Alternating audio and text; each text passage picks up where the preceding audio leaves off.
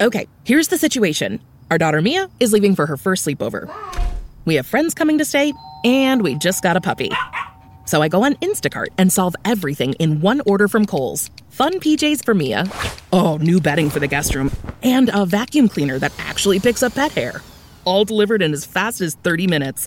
With Kohl's on Instacart, there's no such we can't fix. Visit instacart.com to get free delivery on your first three orders. Offer valid for a limited time. $10 minimum order. Additional terms apply. This is a partially examined life episode preview. You can purchase the full episode individually or support the podcast to get all of our episodes. Review your options at partiallyexaminedlife.com slash support.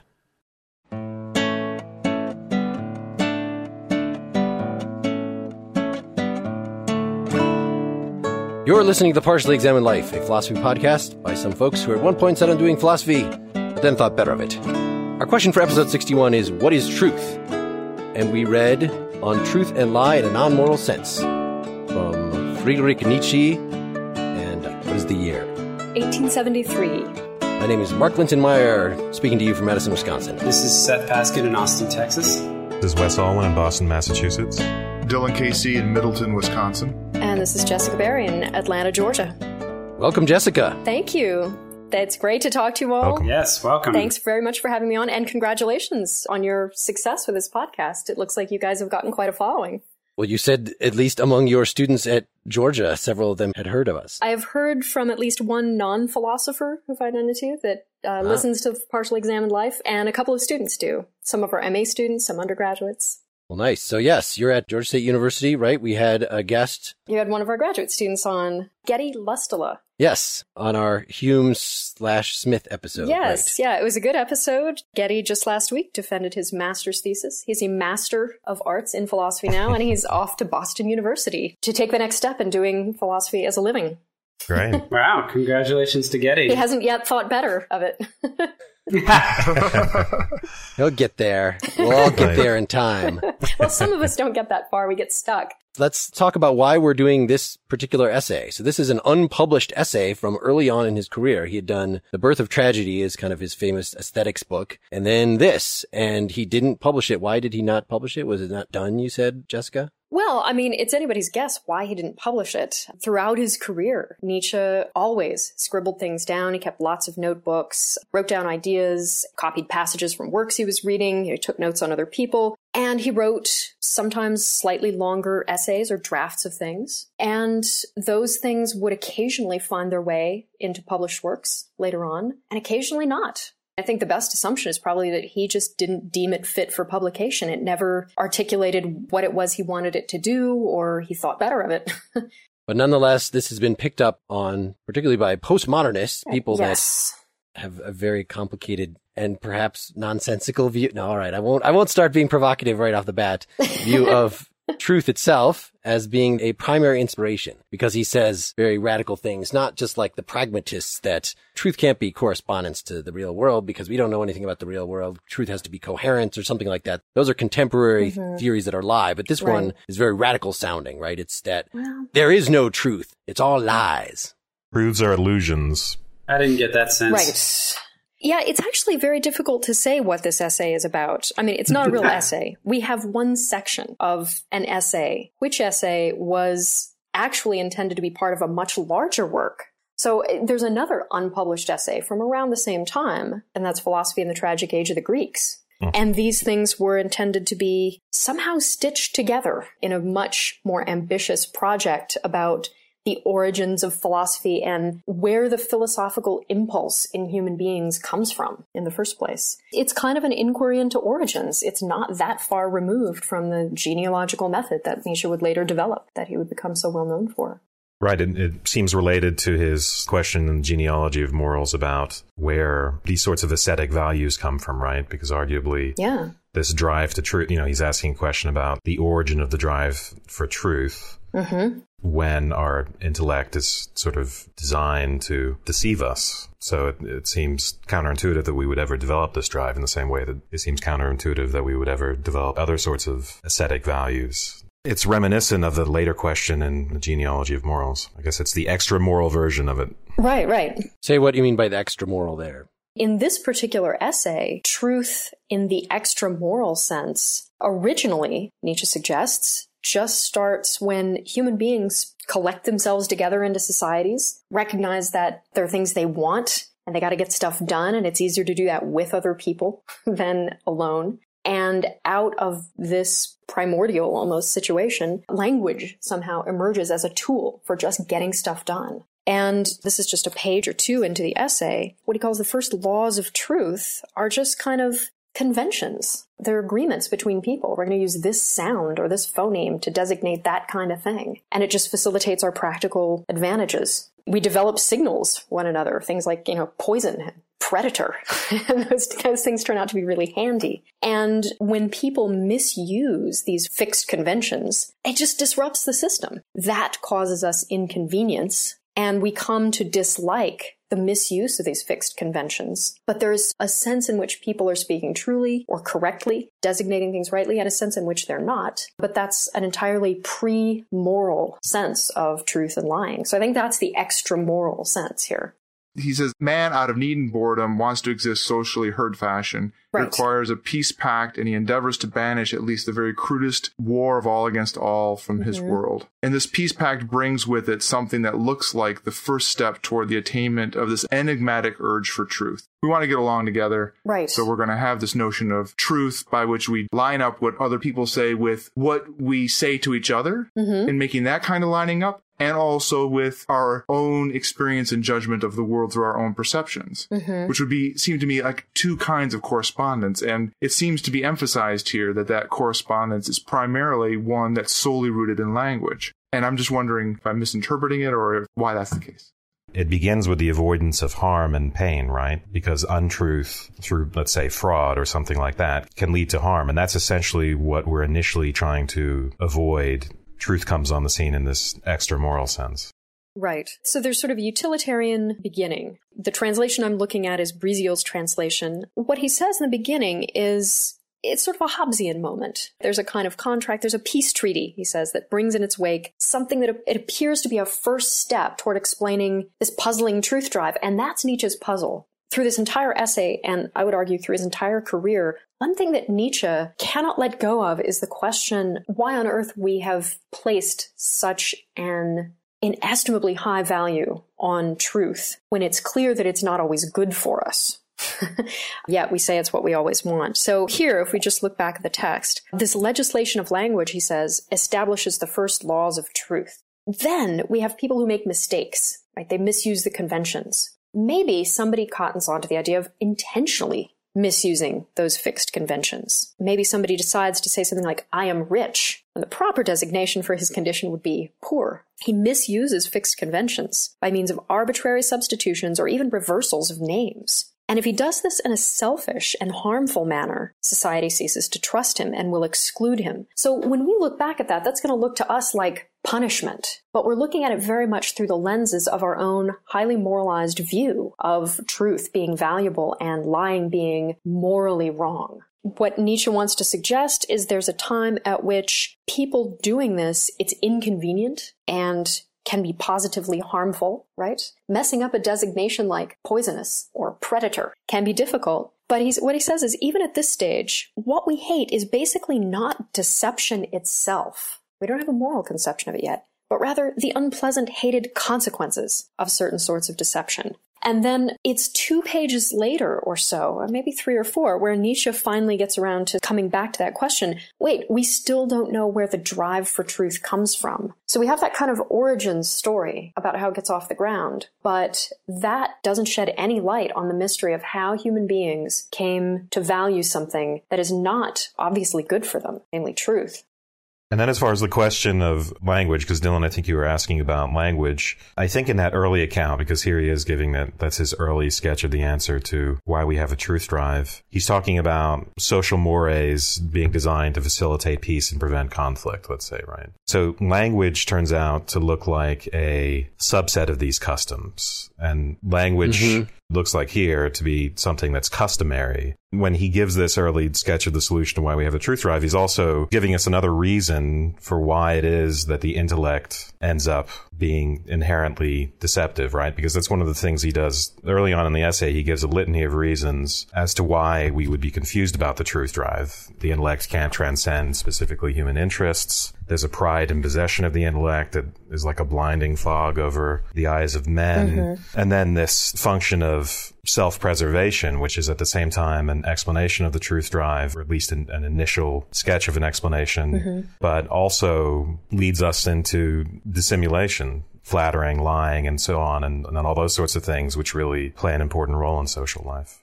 Right. Right. And he puts this right off as a means by which weaker, less robust individuals preserve themselves since they've been denied the chance to wage the battle for existence with horns or with sharp teeth of great beasts of prey.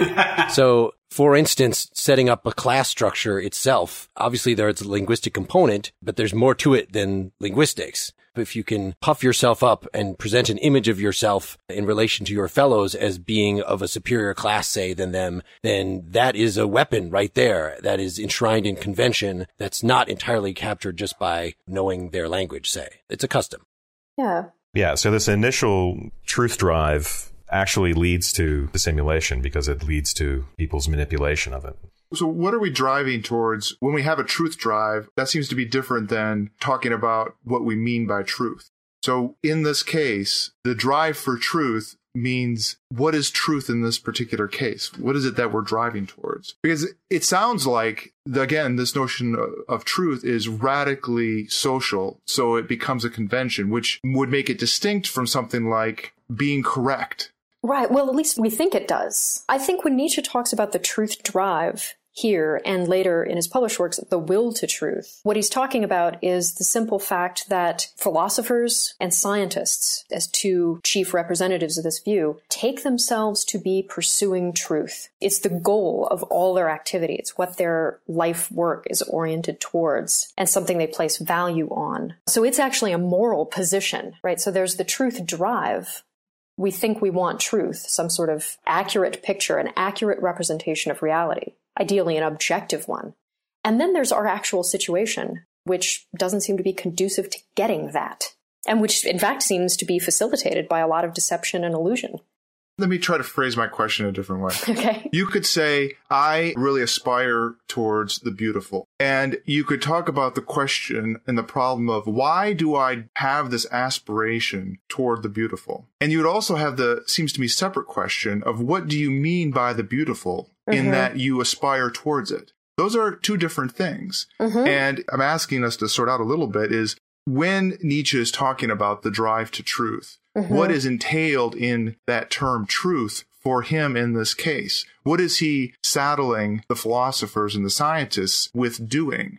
Because it seems to me that amongst them, they might have different criteria for what it means to mm-hmm. have truth, to identify it as true, even if they all have a drive to truth. They might have that all in common, but what they identify truth as might be very, very different. Okay. I guess I just don't see him doing an operational deconstruction of the term truth in terms of the methods of the various sciences to get at the truth. That he thinks that he's starting this with a fundamental thing that we think that we know what we're talking about, we think is basic.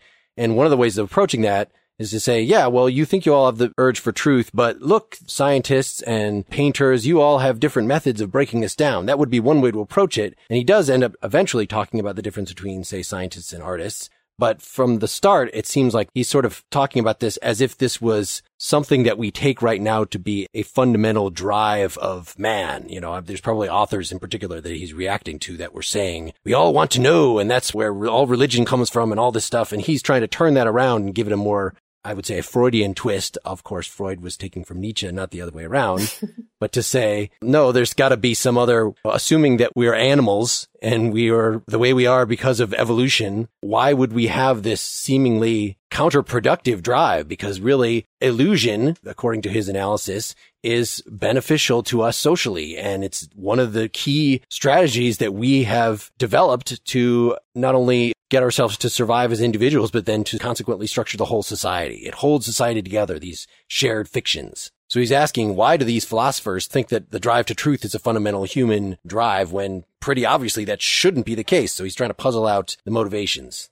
Yeah, I think he accepts that the drive is fundamental. I don't think he's trying to say that philosophers claim it's fundamental and then he's challenging that, right? He's accepting that there's a drive to truth and then he's trying to figure out why when it's the case that the intellect is prone to deception. Then he gives this long account of concept formation, right? And a kind of obviously Kantian account of knowledge, which says that the way knowledge works, we're bound to have access only to illusions and not truth with a capital T, or we don't have access to things in themselves. So I think part of the answer to Dylan's question is what is he assuming to be entailed in the scientific or philosophical drive to truth? He seems to think that what's entailed is a belief that we can have access to things in themselves. That makes a big difference, it seems to me, when you want to call truth an illusion, right? What you mean by truth there makes all the difference in the world how you understand if it corresponds, what you see, your perceptions give you direct access or not, and what kind of qualifications you would make to that, and what you mean by concept. It may be that talking about the drive to truth, it utterly doesn't matter what you mean by truth. Maybe there are two different questions here. So, Dylan, you asked your question a minute ago. And then when Mark was talking about truth a minute ago, it struck me that I think you might be talking about a couple of different things. So let me go back to Mark and then I'll get back to Dylan. So, Mark, when you said that you don't really see Nietzsche deconstructing the concept or giving us a real analysis of the concept of truth. In operational terms, he's giving an analysis of the concept of truth, but he's not saying what you thought was a unified thing of seeking truth is actually going to be very different according to what job you have or something. Well, I mean, I don't think he has any analysis of the concept of truth here at all, at least none that's original to him. One of the irritating things about the reception history of this essay has been that everybody thinks that Nietzsche's got a theory of truth and knowledge, and that he thinks truth is impossible and knowledge is unattainable for human beings, and that this essay shores up those views. And one of the reasons for thinking that that's not the case is that there is no definition of truth here, but there are a lot of provocative statements about truth. And one of them is that philosophers and scientists, Nietzsche suggests, take themselves to be pursuing truth but he's skeptical about the value that they place on it. This essay actually is about the value of truth and knowledge, not about truth and knowledge. So then Dylan, it seems like what you were asking was, well, look, when he tells us that, you know, say scientists or philosophers have a conception of themselves as pursuing truth, we've got to be able to cash out what he thinks they take themselves to be pursuing. What is the philosophical notion of truth that Nietzsche is so suspicious of the value of here, right? Yeah, so personally, I think it's this. And it starts out from the point about language, but it doesn't rest there. Human beings have a mode of representation. The way we represent the world to ourselves is linguistically. That's how we construct our representations and convey them to other people. And he thinks it ought to be clear from the way language most probably originated that language is not an impersonal, disinterested phenomenon in human history. It arises as a tool. It's a convenience for us. We need to get certain things done. So the designations we assign to things reflect our interests and our needs and our preferences. Yet somehow, peculiarly, we've become attached to the idea that the most valuable thing we could possibly have is a representation of real reality, mind independent reality, right? A representation that basically bears no traces of the people for whom it is a representation, right? A disinterested representation of reality. And that, if we have to put it in language, is just an incoherent notion. So I think the idea of truth that he is suggesting you know, philosophers and scientists go after, and that is a contradictory impossibility for us, is objective truth, or the kind of truth that we often associate with objectivity or disinterestedness. That, would be the long, short answer to your question. It's objectivity. The section on language is kind of brief in comparison to the amount of time he spends on it is. concept formation. It's very brief, but it's interestingly the most famous and most quoted part of this essay. Let's read the quote. All right, well, we're either talking about something I have on page 84 that truths are illusions which we have forgotten are illusions, right? The passage from which that comes, I think, is probably the yep. most famous. What then is truth? Nietzsche says a movable host of metaphors, metonymies, and anthropomorphisms. In short, a sum of human relations which have been poetically and rhetorically intensified, transferred, and embellished, and which, after long usage, seem to a people to be fixed, canonical, and binding.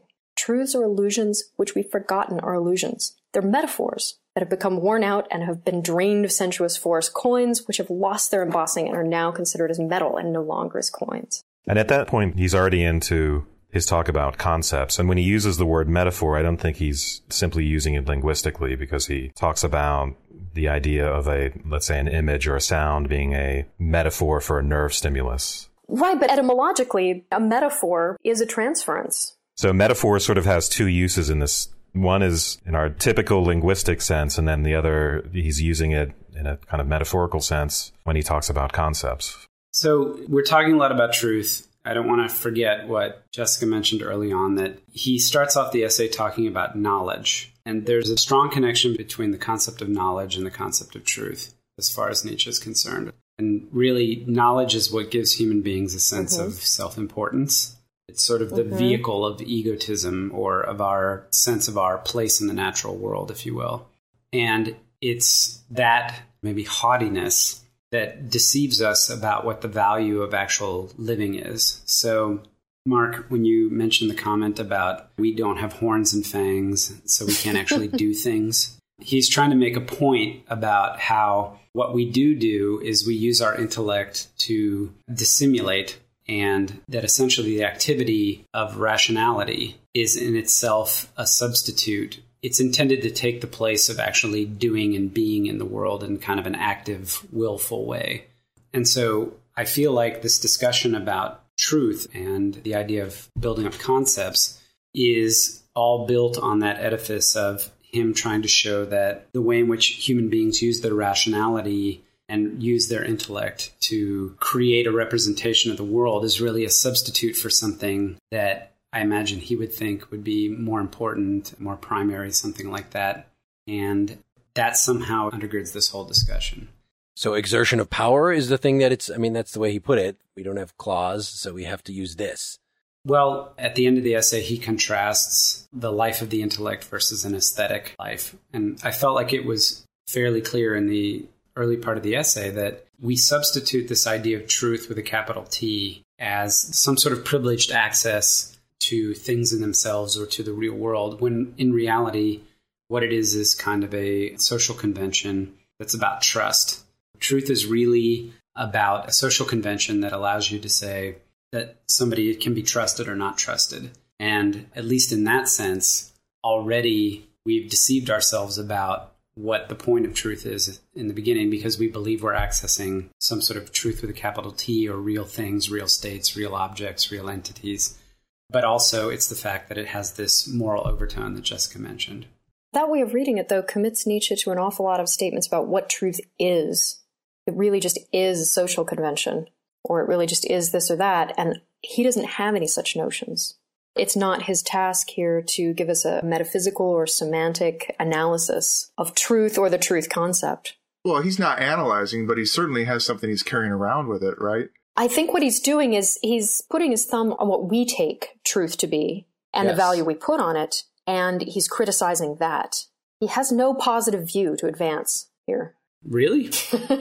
I, so, I, so you're saying he's wound up in a bunch because everybody else, and that is he's exactly clearly wound up in a bunch. Yes, he, Nietzsche was clearly, if anybody was wound up in a bunch. But everybody else thinks that truth is getting at the thing that is in itself and that everybody else is just too blind to see that that's not what truth is. And furthermore, that's not what I think it is either. I'm not going to tell you what it is because I don't think it has anything to do with the thing in itself. He's not wringing his own hands, he's just wagging his finger. I think he is wagging his finger. And I think he's wagging his finger only at a certain kind of pretension that he discovers in human beings his job is to expose that. But I don't think that he's not that sort of the Socrates that some of our students get the impression of, of, you know, the guy who's got all the answers, but he's playing his cards close to his chest just because he's a jerk. he really has a view. He knows what piety is, but he's not going to tell anybody just because he's stingy or mean. I don't think Nietzsche's got that a view. contentious version of Socrates. Yeah, exactly. But but it's it's one that many undergraduate students, the first time you throw the Euthyphro at them, and they see Socrates and his style in the marketplace, they kind of think he's a jerk because it seems like he knows something but isn't being forthcoming. And that would be annoying. But I don't think that Nietzsche has that. He's not being forthcoming about it. What Nietzsche's after is exposing just the tremendous conceit, the sheer vanity of the human animal. and how incredibly self impressed we are. We have this tremendous pride in our own intellectual faculties, and Nietzsche thinks a lot of this is really silly. And one of his philosophical tasks here and throughout his corpus is to remind us that we're animals, kind of vain little animals, but we're animals. But if there's anything positive here, I think there's, again, in this long account of the way concepts falsify the world, right? There seems to be some sort of positive account of the kind of knowledge that we're capable of having. Right. He begins by talking about this primitive world of metaphor and the quote unquote immediately perceived world. Mm-hmm. And then we get concepts that essentially falsify this world. And there's a number of different ways in which they do that. But one of them is, for instance, by making unequal things equal. Mm-hmm. So, for instance, there are no forms, there are no concepts, there are no species. Right. As metaphysical entities. Right. And when we subsume individuals under them, we to some extent falsify by ignoring their differences. And beyond that, concepts are simply constructed. He uses this word construction at some point. Exactly. And that's why it's a falsification. Yeah. We falsify because we're constructing these cognitions, and we're doing that in cases where we take ourselves not to be constructing anything at all, where we take ourselves to be just discovering. We think that our representations of reality are capable of sort of carving the world at its joints, that we're capable of getting an unmediated representation of reality, real reality. And Nietzsche knows enough, and he knows enough about science and the science of vision and perception in the 19th century to know that even perception, to say nothing of cognition, is an incredibly active process. We contribute a lot to that, but we take ourselves not to, and we have a moral stake in claiming that we don't contribute anything. We're capable of getting the pure, unvarnished truth, and that's what we're all after. And this is a really weird situation if I'm hearing what you're saying is that he's pointing out that what we think we have access to, we don't have access to. But in bringing up the social characteristics of truth as trust, mm-hmm. he's merely pointing out that that happens to be the way things are conventionally and not advancing that as a theory of truth. It's not just convention, it's the way human cognition is structured, right? If you want to read Schopenhauer's and Kant's entire epistemology into him, yes. But the way he talks, he talks of this X, which is an explicit mm-hmm. reference to Kant's critique of pure reason, this unknown X. I don't think it's reading into him. I think it's incredibly explicit. Read a quote.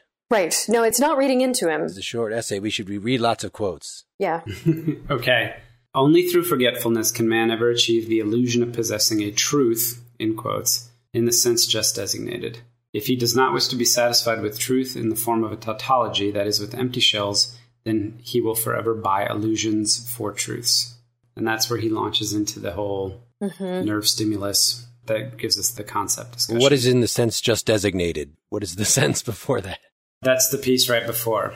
He makes this kind of joke. You could see this as directed at Schopenhauer or Kant, but someone hides something behind a bush and looks for it again in the same place and finds it there as well. He's making a joke about this concept of objectivity, where basically the concepts according to which we make judgments about things are the same concepts that we actually construct these things with. So when we make a judgment, objectivity involves coming back to the object we've constructed with the same concepts we've constructed them with and finding them there essentially. It's sort of a weak conception of objectivity. Kant was perfectly satisfied with that, right? Kant wasn't lamenting in the way that Nietzsche seems to be doing here, although you can argue about that. But Nietzsche seems to be lamenting, or at least accusing others of assuming that what's valuable is access to things in themselves, where under the theory of knowledge we're dealing with, we don't get access to things in themselves. We get access to appearances that we've essentially constructed. Wes, I think it's even more fundamental than that. So you have this phoneme, if that's the right word, tree, and that we use this word, we call it a word, but it was really a sound before it became a written thing, or maybe not. And it's just arbitrary. It's arbitrary that we call trees trees and color, you know, snow snow and so on and so forth. And it's the arbitrariness of our designations for things that is like hiding something behind a bush and going to find it. I don't see that much follows from that arbitrariness of naming. That kind of arbitrariness doesn't matter at all. What's going to matter is whether or not those words correspond in a way that you can translate from one thing to another. It's going to matter that there's a one to one relation. But the fact that you have any sort of arbitrary sign, that doesn't matter at all. Mm-hmm. I mean, that's a really weak objection. If that's really the content of the objection, that we call it a tree or blue or red is arbitrary. That's really weak. I doubt that he means it that way. and he's not he's not giving the more subtle potentially Saussurean point that it's not just that we've chose tree or arbol, it's the fact that we could call this thing a tree where that's the object, or we could call a clump of trees, make that the basic object tree, or we could call the tree plus the surrounding grounds. Like, do you consider the roots part of the tree? That kind of arbitrariness in the way we carve up in the world mm-hmm. in the mm-hmm. first place. He doesn't even seem to be making that point no, actually, that I saw. That, that is his point. Yeah, the carving up. Yeah, we've somehow forgotten, you know, as we are designating things, that words reflected they're not they're not completely arbitrary. Maybe it's a poor translation, maybe contingent would be better what we forget is that when we make these designations, they reflect our interests, right? And our yep. needs. They're not totally random. They're calculated, right. but they're calculated to reflect our interests. And so as Mark was just saying, if our interests happen to be in the part of the object that's above and below the ground, we're going to mean the tree and its roots. Or if our interests happen to be broader, we'll take in the whole forest. Or we designate things according to our interest. And then somewhere along the line, forget that these designations reflected our interests and begin to think, what is suggested sometimes in Plato, that our categories carve the world at its joints, so to speak, such that our language reflects reality. And that's a pretense. That's the pretense that Nietzsche thinks we've forgotten is a pretense and that he wants to expose. Thanks for listening to this episode preview. You can purchase a full episode at our store page, get it by supporting us through Patreon, or become a partially examined life citizen we provide supporters with ad-free access to our full catalog, including new exclusive content. Configure our citizen feed to get it all beamed straight to your Apple or Android device. Learn more at partiallyexaminedlife.com slash support. Don't you love an extra $100 in your pocket? Have a TurboTax expert file your taxes for you by March 31st to get $100 back instantly. Because no matter what moves you made last year, TurboTax makes them count.